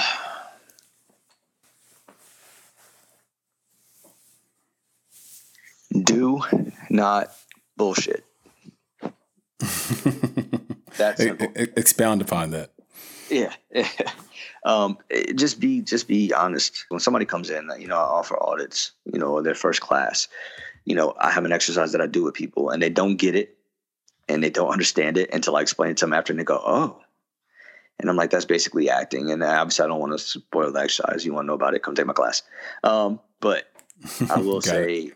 I will say, the hardest thing I think anyone who jumps into acting or first gets into it realizes is that acting is not. It, it, it's one of these conundrums, right? Because as an actor, your job is to create this reality that may not be there. And unfortunately, people think it's a lie. It's like, no, no, no. Any coach that tells you your job is to lie as an actor is a bad coach, in my opinion, because you're not lying. You shouldn't be lying. Mm-hmm. But we are creating a false reality, right? A fictional reality, but it should be based on some sort of truth. But the hardest thing that a lot of people, I think, have to deal with as an actor is in creating that reality, they think they have to make it grandiose. They think they have to do so much. And to me, it's like, not necessarily. You don't have to. Sometimes the best acting is not doing much at all. because it, it's again holding the mirror up to what the world is and maybe through an exaggerated lens. But exaggeration comes in different you know there's there's there's a distant there's a um, a scale to that right? Like you some you may have to exaggerate a little bit or you may have to exaggerate a, a lot depending on what the material is. So i work with actors on just being comfortable telling a story so for example if you know you were to come to me and say okay i want to be this action star. You know, I want to be like, you know, Wesley Snipes, the next Wesley Snipes. I want to be the next Blade. You know, I'll sit down with you and work with you and go, okay, cool. Well, let's let's do the scene. And if you're coming in there and you're like running around and snarling and showing fangs and ah, I'm a vampire. Ah, it's like, okay, well, but do vampires do that? What's what's the key thing to a vampire? The key thing to a vampire, or or let me ask you this question: It's like, do you know somebody's a vampire? nine times out of ten, you don't. Now the stereotype, the, the the stigma is they're really pale. Okay, well, mm-hmm. the black people who do show up in vampire movies, they're obviously not pale. right. Um, they're dark skinned, or light skinned, or whatever. So from that, and I'm speaking specifically from that standpoint. So it was like if I have a black actor. I'm dealing with you, and and you know, uh, and we're pretty close in complexion, obviously. But if I'm dealing with you, it's like you're not going to come in there and, and white face. You know, you can mm-hmm. come in as you. It's like, okay, well, if you're a vampire, the thing is, I don't know you're a vampire because we're out at night at a club partying or whatever. Cool. Now, unless you're speaking with this crazy accent, then I'm like, okay, where are you from? You're not from around here. But when we see these vampire movies, we don't know they're vampires until they pounce on their prey, until they get ready to bite them or get ready to do whatever. So you coming in the room and ah, I'm a vampire. It's like okay, that's not reality. Even though vampires, as far as we know, scientifically in the real world, don't exist. They don't do that in movies either. They don't go running around. I'm a vampire. I'm a vampire. I'm gonna kill you. Mm-hmm. You know, they they're they're very seductive people. The thing is, they're playing the okey doke on you. So for me, it's I would tell somebody, okay, come in and be mischievous, or come in and you know you you gotta be a con man, con this person because a person doesn't know they're being conned until they actually have been conned. At that point, they go, wait, something's not right, and by then it's too late. Right. So that's how I approach teaching as an actor and how I approach my career as far as acting and, and, the mentors that I've had and taking little bits and pieces from them is at the end of the day, they all made me realize the, the job is to, to tell, not to, sh- uh, not to show. Mm-hmm. Right. You know, the, you know, really quickly, one thing that I, that I tell my students or what I work on having them understand it in layman's terms is I tell them an actor by profession. In my opinion, an actor is a combination of a professional athlete. When I say professional, meaning they do this at a high level for baseball, basketball, MLB, NBA, you know, um, soccer, you know, uh, like these, you're getting paid to go out and do this, not some kid who is on the and one court. No disrespect to them, but it's just like, okay, no, I'm talking about somebody who six months out of the year at the minimum, they have to get up, go train, go watch tape, go practice, take care of themselves, go to bed, get up and do it again. Wash, rinse, repeat. Mm-hmm. They're a combination of a professional athlete and a professional magician. So I tell people, yeah. So I tell people it's like if you took David Blaine and put him with Michael Jordan, you know, this this is what you would get as far as that. You know, you would get Robert De Niro, Denzel Washington, because from the professional athlete standpoint, like I said, their training is rigorous. Imagine if LeBron James didn't touch a basketball all summer. Pitch that. So from June, let's say he did make the playoffs. So from June till October, roughly, LeBron did not touch a basketball in any way, shape, or form. Not at Dave & Buster's, not on the court, not with his kids, nothing. He never touched a basketball. You think that man gonna come out there and give you 40 minutes and drop 40 points on his first game? Hell no. Nope. It's out of practice. It's out of muscle memory. He's not going to do it. So why, as an actor, do you think you can go to class for six weeks and then not take another acting class for a year and then think you're going to go in and kill your auditions? Hey, not it's not going to happen. No. Yeah, it's not going to happen. You have to train every single day. I don't care if it's for 10 minutes or to 10 hours. You have to be training your craft every single day if you want to do this at a high level professionally and be taken seriously. So yeah. that's where the professional athlete standpoint comes from the magician standpoint, is the tell, not show, right? Mm-hmm.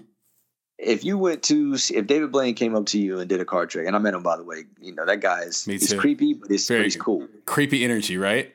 Yeah, creepy, Yeah. but very cool. Very cool. Cool dude, but he's just really, it's like, it's, and it's not creepy like he's a stalker. It's just like, how do you do this? I'm standing right here watching you and you still did it. And it's like, okay, I know, I, I see why Harrison Ford reacted with the get the fuck out of my house. Like, I'd be Mhm. like, dude, okay, you need to go away from me because I'm afraid you're going to put some sort of spell or something on me. Yeah, we met Um, him on the streets in Nashville, and he he uh, changed the time on my friend's watch, and my friend was is is grew up religious, and um, he he wanted me to take him home. Yeah, After he met yeah. David Blaine, he didn't want to be out anymore. It was it was amazing how he transferred that energy over to my friend. That's hilarious. He did, he did, uh, I met him in LA um, at the Grove actually, and he did a card trick. Um, which he's following me on social media, which was dope. That right there just made me giddy. I was like, "Oh Yeah, man, pretty Blaine, fire. That's cool." That's pretty Um, fire. Yeah, he he did he did the card trick thing. He did the you know, uh, is this your card? And she was like, no, and, and then he looked over at at her friend, and we were all. I mean, I'm watching this guy's hands the whole time, Chris, the whole time, and all he did was just he didn't even touch her friend, and it was like, this your friend? He said, yeah. He said, do me a favor, reach in your inside pocket. At that point, I literally had to leave. I was like, if this card shows up in this guy's pocket, I'm literally leaving LA. Like, I'm not even leaving the Grove. I'm leaving Los Angeles. And sure enough, the guy pulls the card out, and everybody's just like, "This is I don't understand. I don't understand." And we're sitting like the guy's got to be in on it, and the girl's like, "No, this dude, we've never seen David in our life. He's been attached to my hip the whole day. We've never seen David. This guy's not left my sight. There's no way in the hell." I'm like, "All right, yeah, I got to go." But um, you know, the the magician aspect is David talks about how he carries around. And and when I talked to him even then it was great to hear this. He's like I always carry around two decks of cards. Oh he's like me leaving the house without my cards is like leaving the house without somebody's cell phone or their keys or their wallet. He's like I, it just doesn't have, I will leave my keys before I leave my cards. Mm. and he constantly is is you know doing tricks with them. But the thing is imagine if David Blaine came up to you and he told and he he showed you how he does his magic trick it loses its luster. That's the whole thing. Why we're fascinated by magic is we're trying to figure out how did you do this? hmm How did you do that? But the moment we find out how a magic trick is done, guess what? Do we want to see the trick anymore? It's like, oh, that trick's cool, but I know how to do it. Yeah. So it's not it's not important. And it's the same thing with acting. I'm like, if you show people, this is how I'm going to do this performance. Let me show you how much. And then why would you expect them to watch the movie? They already know what they already know how you're feeling. They already know how it's like. It's not important to them anymore. But when you do it, you just tell the story and you do it and you don't go through the whole well this is my this is what i was thinking about and this is when you just be honest with yourself we will read it and then we'll sit here wondering like why are they making me feel this way? Why did they remind me so much of my dad my uncle my aunt you know my niece my wife my brother my sister my my third grade teacher? Why did they it's like they're peering into my mind. That's exactly how i feel in life right now that's the magic trick as a good actor is when the audience leaves and they have this conversation they're like man that that really touched me. So i tell that's why i tell my students. I'm like you have to put forth the training effort that an athlete does and you have to go out and and be as mystifying and, and brutally honest as a magician is. Mm. you know period. And and never and never reveal your your secrets you know they're, they're your secrets that's what makes them powerful is we want to know why you're feeling this way what you're thinking and it's like that's no I, you know that's for me Yeah, it's great. So do not bullshit. Uh, Yeah. I like it. Uh, so when you're preparing for a role, um, are there any are there any unique resources you you use to to get prepared? Um, absolutely. Uh, first thing, I mean, and and everybody, I'm pretty sure, starting out has heard of this. Even the general public knows about it. But IMDb um, Pro for any actor is your best friend. An actor say, "Oh, well, money." First of all, let me say this: any actor listening, you are a business. The business side of it, you are a business. You are sole proprietorship or an LLC, whatever you want to consider yourself. You are a business. So every time I hear an actor bitch about money, you know, in regards to investing in themselves, not Mhm.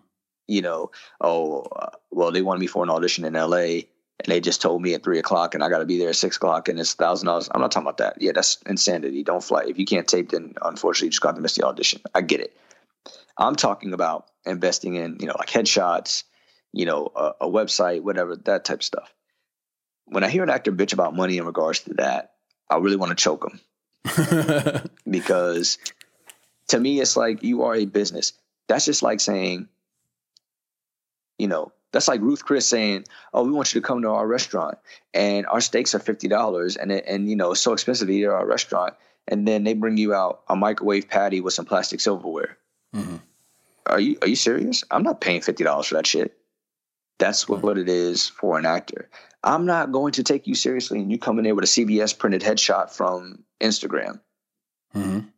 I'm not taking. Why should I give you money and you're not investing in yourself? I don't want your. I don't want to be a part of that business. I want to work with a business that's that's has something to bring to the table. So IMDb is not an expensive investment. It's nineteen dollars a month, or like a hundred something dollars for for the fifty or seventy dollars for the year or whatever. That is the best. Best IMDb Pro is the best tool in my opinion, and no, they're not paying me to say this. I just it's always benefit for me. Is yep. the best tool, but they but they can if IMDb hears this. By the way, if you want to you know feature your boy, it's cool. Um, it's just a good. It really is just a good tool because when I get an audition, the first thing I do is go to IMDb Pro and look at the director's past credits. Or if I don't have the director, the producer's past credits. If I don't have that, the writer's past credits. I want to look at these people because nine times out of ten, just like actor, actors are typecast, writers and directors they have a flow they stay in. Mm-hmm. You know what I mean? Like Scorsese, even though he does different films, exactly. Even though he does different films, when you think of Martin Scorsese, you think of the Italian mobster, that kind of noir, that kind of filmmaking. Robert Rodriguez, you think about something like a Desperado or Machete or something like that. You know what I mean? Like they can do different things, but they they have their lane. They're comfortable in.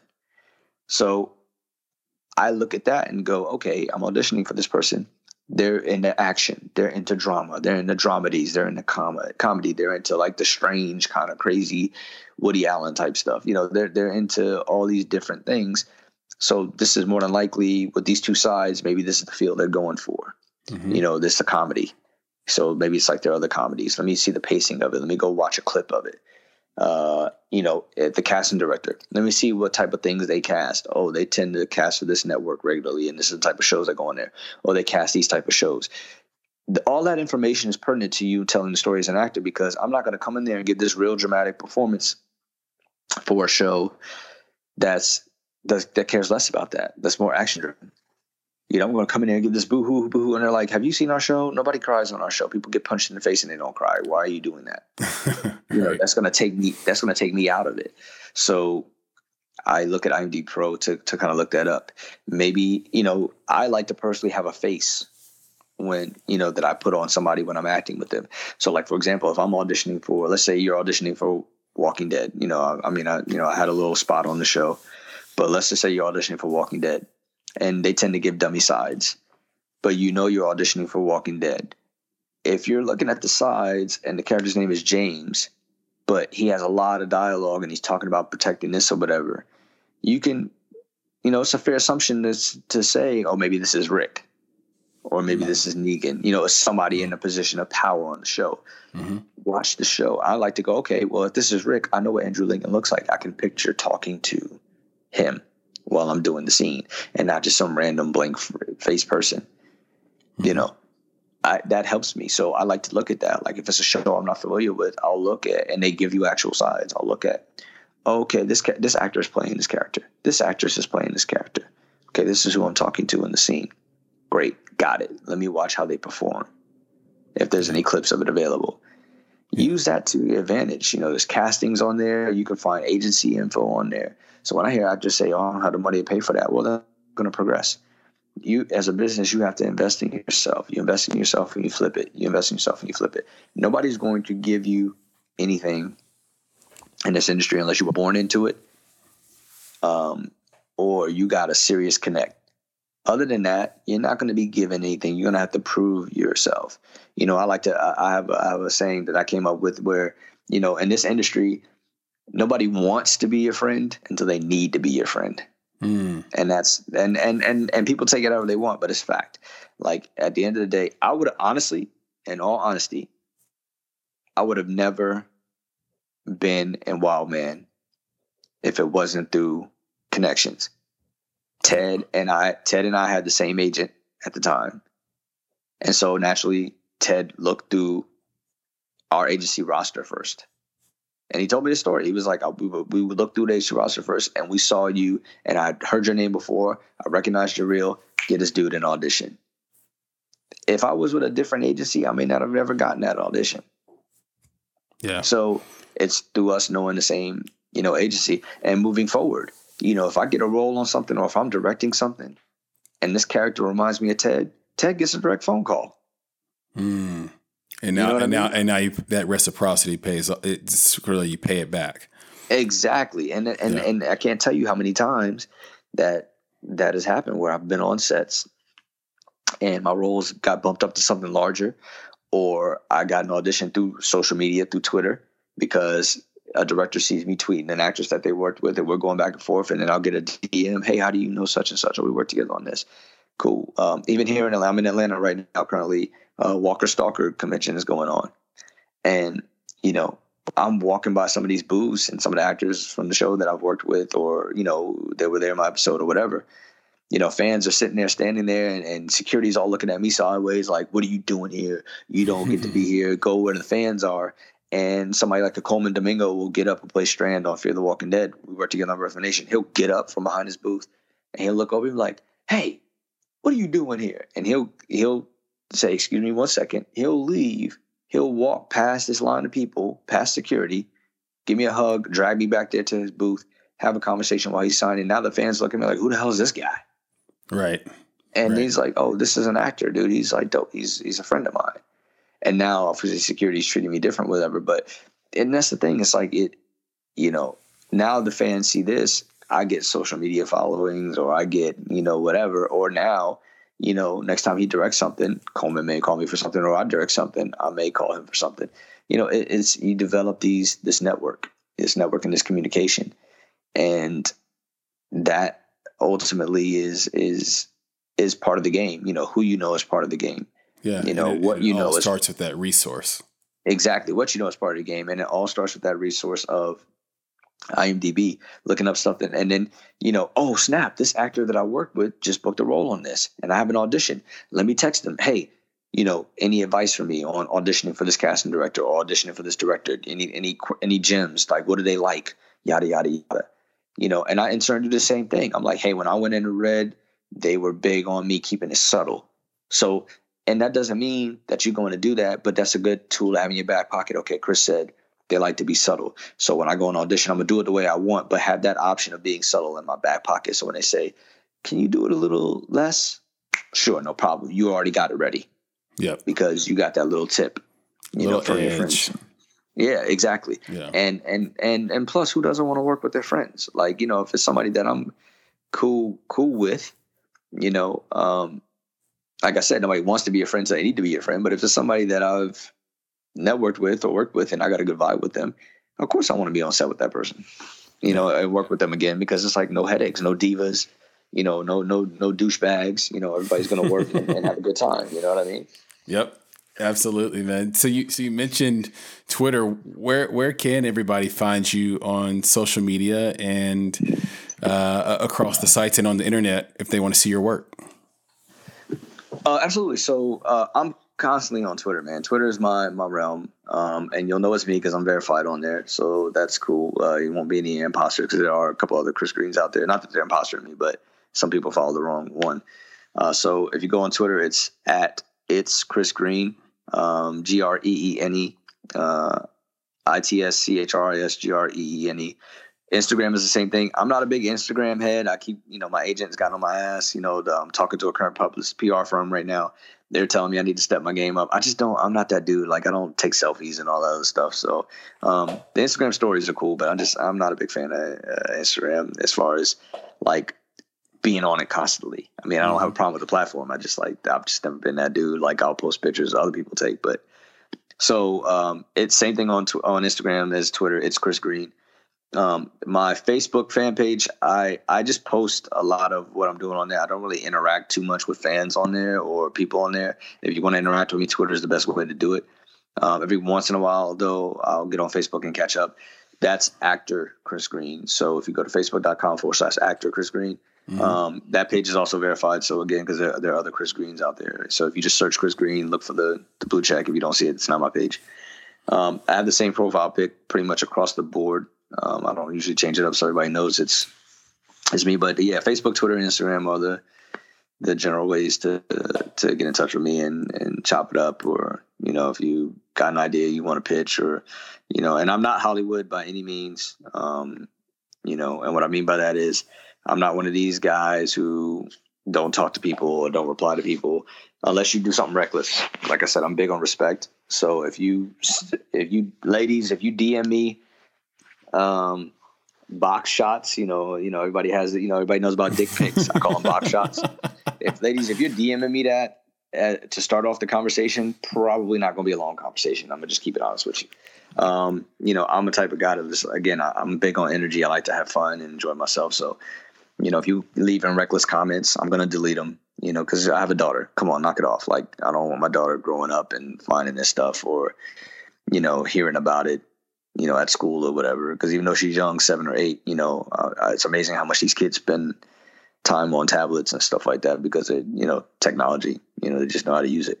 Yep. So you know, knock that off. Um, but yeah, that's that's pretty much how people can get in, in touch then, with me and keep up what I'm doing. And then also online at actorchrisgreen.com. Is that still up to date or is there another website? Yeah, no, that's that site is that site is up to date. Um, I use that more. That's more for if you have a question, you know, when you want to see my my my reel, or if you want to keep up with projects and interviews that I've done, you know, um, you know, I'll slap this one up there when you when you put it out, you know, so people can hear about the interviews and, and know the type of people that I'm networking with and companies and, and all that stuff. You can see all that on there. My bio's on there. Uh, and if you want to book me, my manager's contact uh, is on there. Like if you want to have me audition for something or have an interest in that, um, so you know, but the, I have the Facebook fan page for a fan, like anybody's a fan of the show or wants a signed poster or whatever, to reach out that way through Facebook because that is where like all the fan mail or whatever goes to. The actor Chris Greene is more for general public to see what I'm doing, but also like if a director wants, you know, you know, the Shimura project, like I said, that's how they would get in touch with me. That's perfect, man. Well, Chris, we are again super duper grateful to have you on the the information you gave um, is a million dollars worth of information, in my opinion, uh, in terms of uh, people that are new or experienced getting into the world um, of, of acting, of, of performance, uh, understanding that you are a business and, and you should operate that way and brand yourself that way. Can't thank you enough. Is, is there any parting phrase, thought you would give our audience before we wrap up? Uh, same thing. The, basically the phrase from my my um, my brand, Life of an Actor, uh, that I teach my classes through, and also you know I have apparel that I sell or whatever. But the phrase, if you go on the website life of lifeofanactor.org, uh, at the bottom says "Learn, live, love the life." And I think that applies to just life in general. And I'm, I'm still teaching myself how to do that. You know, uh, I think it's very important that at the end of the day, when you go out every day, try to learn something new. You know, try to live that new thing that you've learned, and and eventually, hopefully, you'll grow to love it. And that's a culmination of of, of life. And you know, I don't want it to, you know, sound. I'm not trying to be cheesy or anything. It's like oh, prolific. No, but like for me, that's really become more effective in my day to day as far as just being a better person, being a better father, being a better actor and business owner is just trying to learn, live, and love what I'm what I'm learning. Because when everything's all said and done, man, you know, the biggest fear I have in life is being on a deathbed and knowing that the end is coming and thinking back like, damn, I wish I did this and coulda, shoulda, woulda, and blah blah blah. Like that's a fear to me. I'm not scared of a lot, but I'm deathly scared of that. I want to be there and be able to look my daughter in the face and go, you know, don't ever tell yourself you can't do it because your father was living proof that when everybody else said he wasn't going to do it, you know, I tried at least, even if I wasn't successful by standards, I learned it. I lived it for a while and maybe I didn't grow to love it as much or it didn't grow to love me, but at least I made the attempt to do so. And I think if everybody does that, man, I think the world honestly will be a better place because right now there's just so much sensitivity and hate and animosity. It's like, okay, you gotta you gotta shed some love in there somewhere. Absolutely. I, I love that. And um, with that, Chris, we will wrap this thing up. It's been a blessing to have you on, man, and uh, a long time coming as well. So uh, I know uh, if I don't talk to you in the next week, happy early birthday to you and uh, Zoe. And um, next time you're in Nashville or next time I'm in Atlanta, let's make sure we get together. Absolutely, man. Definitely appreciate the birthday wishes. Um, you know, I appreciate all you guys are doing, Chris. Thank you. Keep piping these out, man. I'm definitely gonna get caught up on them, like I said, and then be sharing them out there and, and getting them out there. And I think this is great. And, um, you know, I'm definitely going to be tuning other people on and hopefully getting other actors and creatives to get on the show with you guys, man. So I appreciate that. Much love to you guys. Much love to everybody else out there. And um, yeah, we'll definitely link up, man. Perfect. Thank you so much, right. man. Talk soon. No Be good. Peace. Bye. You've been listening to the Make It podcast. To find more information on this week's creative, including links to their projects, social media, and transcripts of this interview, please visit our website at www.bonsai.film forward slash podcast. If you haven't already, you can join our podcast community on Apple Podcasts or the podcast app of your choice.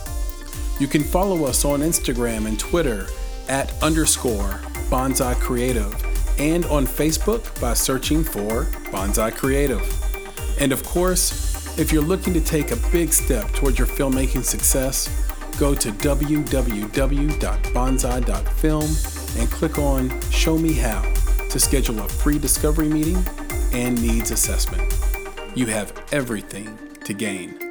Until next time, be better, be creative, be engaged, and thank you for listening.